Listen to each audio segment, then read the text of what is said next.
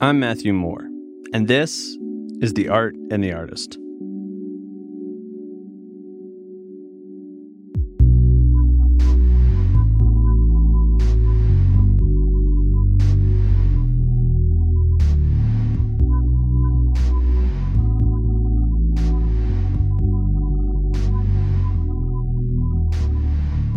Have you ever met one of your idols, like the singer from the band whose song lyrics you have tattooed on your arm?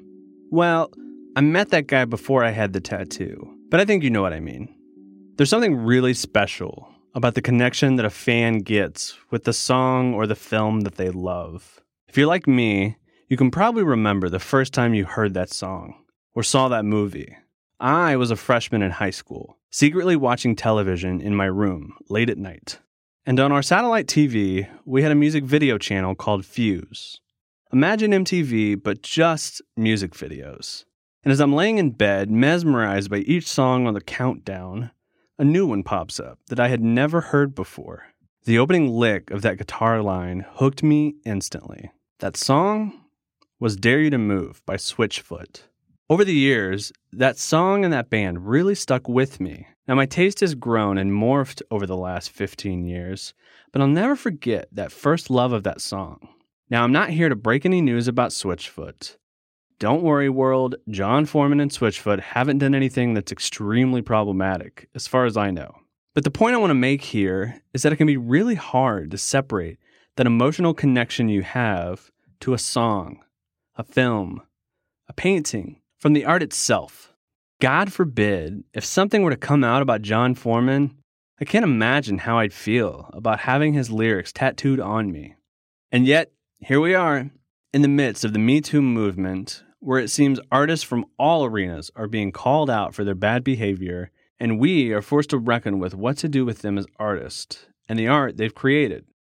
If you'll remember back to episode one, Dr. Doyle tells us that it is our duty and our job as consumers of art to separate the object from the person. But damn, that's really hard. Even for people who play and teach music for a living, like Professor Jake Herzog. Um, well, I'm a jazz guitar player and a rock guitar player and an educator and a music producer and a songwriter, and now I get to teach a lot of those things in my my role here at University of Arkansas.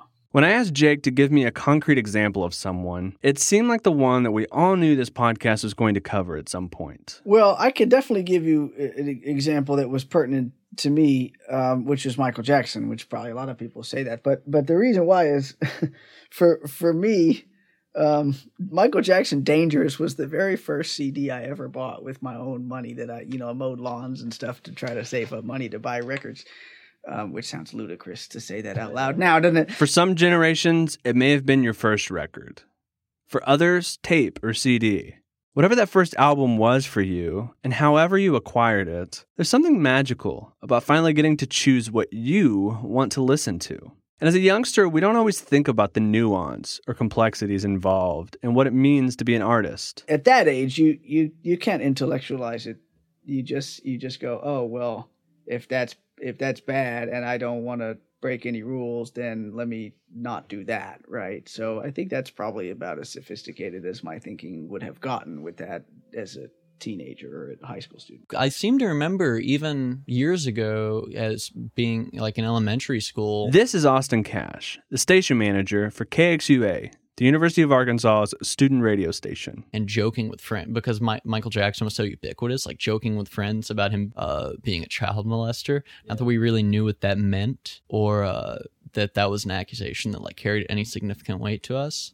But that was my idea of Michael Jackson's kind of tethered to that. I spoke with another professor about how Michael Jackson and his art affected her family. Uh, my name is Valandra, and I am an associate professor in the School of Social Work and also uh, joint faculty in African and African American Studies, and I'm also the director of the African and African American Studies program. One of the early discussions that that comes to my mind is Michael Jackson. Um, particularly, I, I, have one of my sisters really loved, you know, Michael Jackson's album Ben, and I remember early on having some uh, conversation about. At least there was there was I don't know exactly what the allegations, the specific allegations were, but there was an allegation that he was a child molester in some form or some fashion. And I remember having, trying to have a dialogue about that with uh, one of my uh, sisters, and she wasn't having it. He was like, nope, this guy is perfect, and that's, we're not going to discuss it. With hindsight being 2020, we're pretty aware now that Michael Jackson was far from perfect. But is the art of Michael Jackson and the personhood of Michael Jackson two separate things?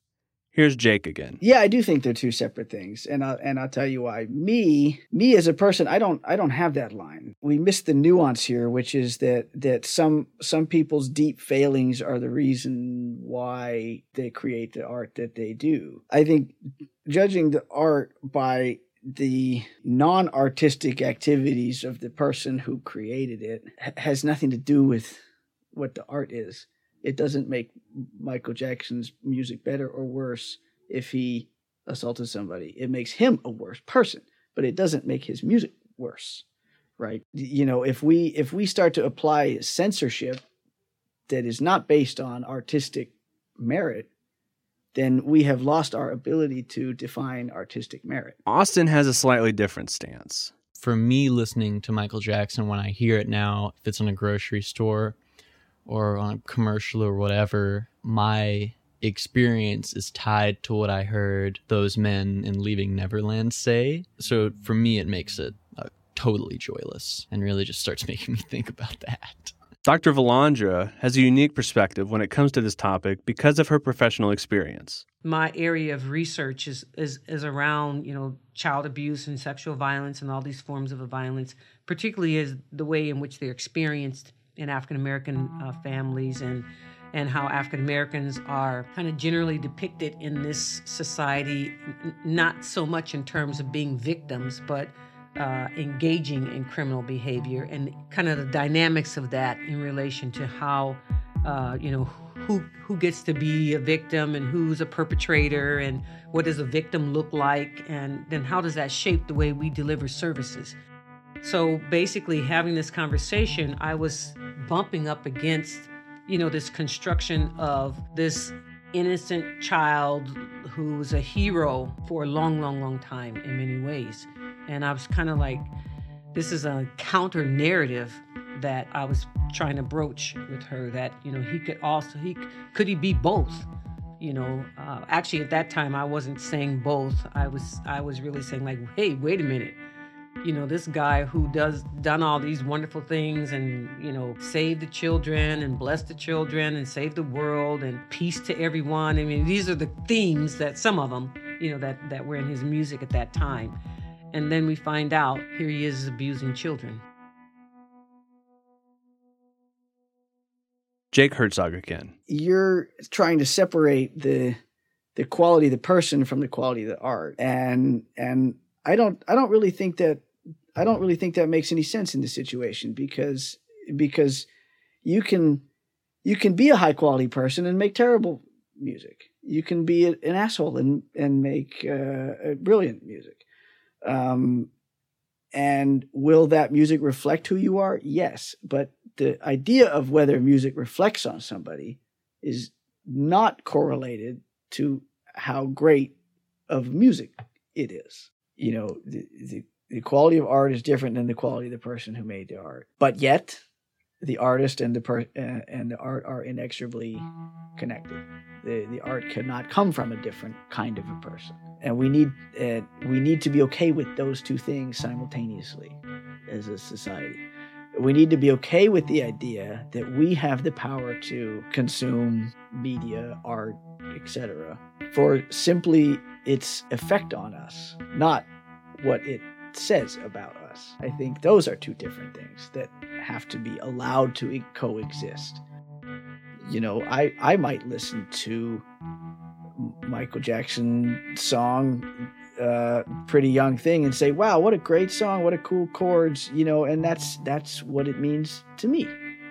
Somebody else might listen to that song and say, "Oh my God, this now takes on a serious sicko dimension." You know, this is the, the, the spawn of the devil, whatever right? I can't listen to that, or that's what it that's what it means to them.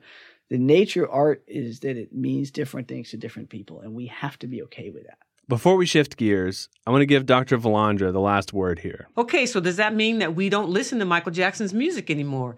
And I said, no, I don't think that that's what it means. You know, I, I think that uh, it really means that you let in the possibility that here we have, you know, this great artist who, just like anybody else, is a human being who can engage in harmful and criminal behavior. And so I said, well, I'm going to, and the Thriller album is the album that's like, I love that album. I'm going to listen to it. But just the other day, I was, I had my playlist on shuffle or something like that. And one of his songs came up that I can't remember the name of it, but it was about saving the little children or something like that. And I turned it. I said, no, I cannot listen to that. I can't listen to this man singing about, you know, save the little children and save the world, knowing that he ex- sexually exploited children and, you know, particularly boys. But I can listen to Thriller.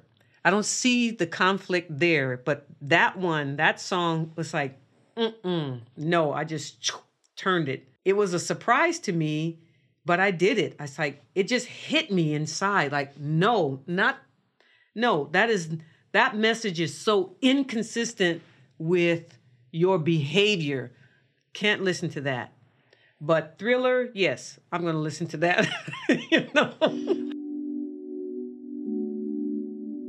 Hi, I'm Isaac. Hi, my name's Sarah. Hi, I'm Lexi, and my favorite jam is Best Love Song by T Pain. And while I was never a super avid fan of John Crist, who's a Christian comedian, his videos would pop up on my Facebook page, and I'd occasionally laugh at his easy and cheap humor. And one of the artists that I struggle with, who's now dead, is Michael Jackson. Um, and I struggle with him not because of the allegations of his past actions, but his response to those allegations. He was accused of pedophilia in his ranch. He was accused of um, like having these children who were estranged and not estranged and estranged again. Um, and he really dissociated himself with the African American community.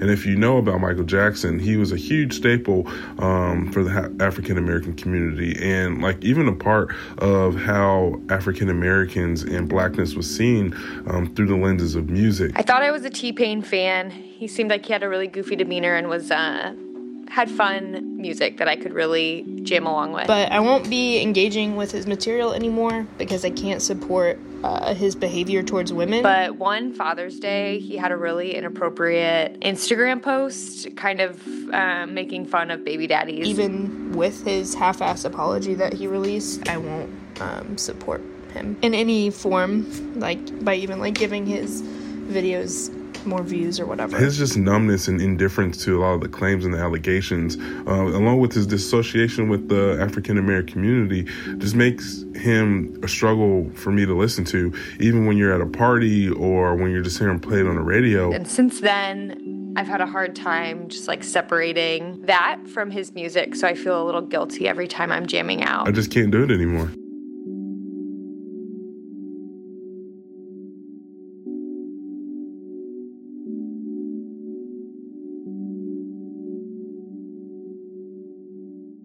There's obviously a lot of artists who we could have talked about on this podcast. And that's part of the reason I wanted to do a listener call in portion of the show, which you just heard.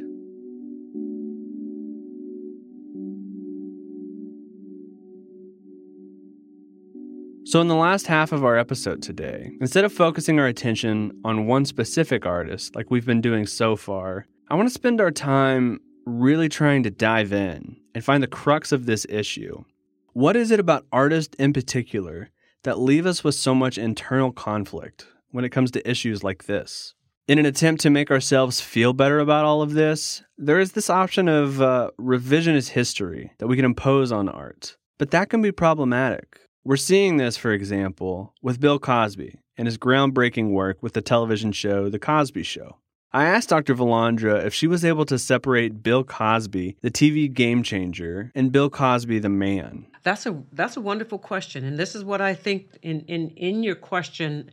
I think the answer lies right there when you talked about Bill Cosby, the man. You can't. I don't believe that you can diminish any of that. and that you don't have to diminish any of that to hold him accountable for his individual behavior. I wouldn't want anyone to revise history because of what someone did in their personal life. Austin Cash again. Take him out of, you know, whatever Hall of Fame Bill Cosby previously resided in because it's a bad look to have Bill Cosby's name anywhere because it's, you know, it's radioactive. Like Bill Cosby in the 20th century is a net gain for black people in America. So one kind of wonders if what he did undid that to some extent. And maybe there is more to these stories than just the artist on their pedestals. Maybe we aren't considering other factors that could be involved. And I also think that in some ways one of the one of the issues that doesn't get articulated well in relation to looking at sexual exploitation that entertainers or artists do, it doesn't happen in a vacuum. There are many people around them. There are many people who are making decisions with them that contribute and facilitate their ability to exploit others. So, I'm Timothy Dennis, and I'm a producer at KUAF Public Radio here in Fayetteville. When Timothy and I talked, the topic of Chuck Berry came up. Now, on the other hand, you have someone like Chuck Berry, who has done some despicable things or did despicable things in his life. Yet people still regard him as kind of this trendsetter, as kind of the godfather of something, and they really kind of look past what he did. So, can you separate the art from the artist? I think it just depends on who it is, what the infractions are, and how influential the music is. Because, I mean, in 30 years, are we really going to remember Ryan Adams and the mark he made on modern folk music, on modern contemporary indie folk? My gut feeling is no. But I mean, I don't know. I don't know. I don't have a crystal ball to tell that. There was one really important takeaway I heard from nearly every person I interviewed for this podcast. Take a listen to all these sound bites and see if you can find the common thread here. We have to be able to, to deal with the fact that people are complicated and, and artists are sometimes extraordinarily complicated. The only reason I think we want to separate the art from the artist at all is that we don't view artists as people at all. And when they do something that is heinous, that kind of humanizes them, we want to get that away uh, from this thing that means so much to us. What I hope changes is the way we treat artists. I, I would hope that in the future that we would be able to see artists like we see anyone else, that they would be compensated for their work, but not extravagantly. So I guess what I feel like is what I would like to see changed is the way society views and looks at art and artists. That put it in perspective with everything else. No one should be making billions and billions of dollars unless social workers are too and teachers are too. Let if they're making billions and billions of dollars for having an influence on the education of our children and the next generation and just the way we would pay an artist billions of dollars, you know, for a song or for a piece of artwork or something like that, then I'm okay with it.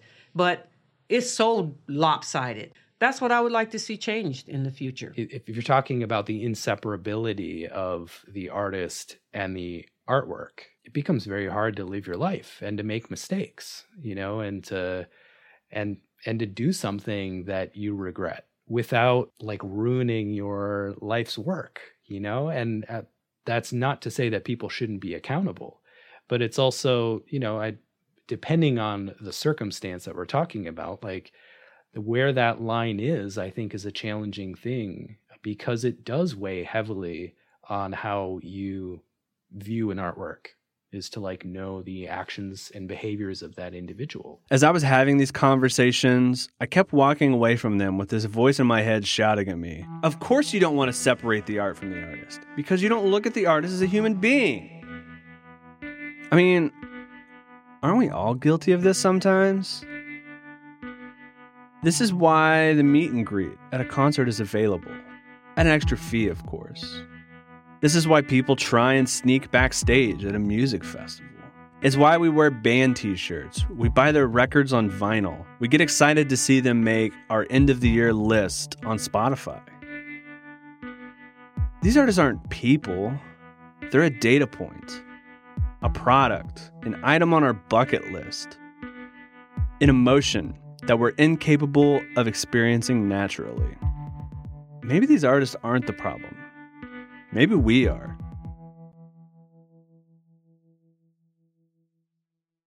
One last thing. If you'll recall from our first episode, I talked to David Andree about The Studio, a painting from Larry Rivers. I asked David if it was still on exhibit at the Minneapolis Institute of Art, and he wasn't sure. So I decided to do some research myself and saw that it was not currently on display in the museum, and decided to try and reach out to somebody there. I'm Robert Cozzolino, Patrick and Aimee Butler, curator of paintings at the Minneapolis Institute of Art. Unfortunately, I did not have it in the budget to fly to Minneapolis and do this interview with Robert in person. So, as you can obviously tell, our conversation happened over the phone. As we think about the artists of the past we've talked about already, there's a chance that next time you walk around an art museum, you might be like me and have this thought hmm, I wonder if this artist has done anything problematic. I asked Robert if the reason the studio was no longer on exhibit at his museum was for the reasons we talked about in the previous episode. So, I would say that at the Minneapolis Institute, thus far, we have not uh, we have not chosen to take anything down because of any kinds of alle- allegations. Robert goes on to tell me about how he is a part of a cohort of curators around the country who are making strides to try and make museums more diverse in a number of ways. There's a relatively new group of curators who've come from other institutions that are joining other kinds of colleagues at the institution doing IDEA work and being really forthright about um, not just working with communities, but really inviting communities to be equal part collaborators in decolonizing the museum from lots of different points of view. He hopes that by intentionally working with underrepresented communities in the world of art, they can make the museum a place where people can be inspired, but also interact with art made by people who look and act like them. As far as the studio goes, it will actually be going back on view. Um, but we are actually going to put it up sometime in the new year because I acquired a painting for the Minneapolis Institute, a major picture um, from 1965 by an artist named Martha Edelheit, who is a contemporary of Larry Rivers. Um, and it's a painting she did and exhibited in New York in the mid 60s that's all female nudes. The setting is actually in the picture like Larry Rivers is, along with the implements of her painting. And the painting is almost identical in its dimensions. So it's 80 by 195 inches. And I've asked Martha Edelheit if she did this picture because it is uncannily uh, similar in its composition and its theme, except it is explicitly feminist. Um, if it was a reaction to Larry Rivers' painting, and she said it wasn't, um, and she was delighted to find out that now there's these two paintings of almost the same scale with similar themes from two different kinds of viewpoints. So we're going to put them up together um, and have people sort of contend with the differences and um, the specific kind of themes of each one from a female point of view and a male point of view. It needs a little conservation work, but once it's done, the plan is to put it and the Rivers up together and, um, you know, just have it be a, a way for people to sort of talk about what those differences are and, you know, also the cultural issues that are around both kinds of looking. I asked Robert if he planned on putting up any sort of supplementary wording next to the painting of Larry Rivers, and he said it was far too early in the process to be thinking about specifically what would be accompanying that art. When it comes to thinking about an artist and their biography, though, he seemed conflicted. I mean, I don't think that an artist's work is ever really separate from their biography, even, you know, if, if it doesn't seem like it, because, you know, they're living at a moment and making a thing at a particular period of time. And so, um, but I do think that it can come off as, um, you know, sensational or, or wallowing in the gratuitous aspects of um, biography if it's not connected in some way. And so that's not to say that I don't think we should be not discussing these things, but I think that sometimes um, the best political way of dealing with those, I think from a, a curatorial point of view, is you know maybe rotating those things off view because you are making way for other kinds of objects, or you're deliberately uh, putting a framework around those things that is alternate points of view or works of art that are challenging it um, because then that object and that artist is going to have to stand up to that in the moment and in the gallery. And I think viewers are sometimes going to pick up on that right away. Having the difficult conversations around problematic material, whether it's um, hard to sort of hard to look at images of terrible things that happened in the past that artists are making in order to draw attention to it, or it's work by people who are problematic. You know, not avoiding those conversations, but actually talking about them and confronting them, um, I think is really something that we're going to have to do. Um, it's really important to do. Next week, the future.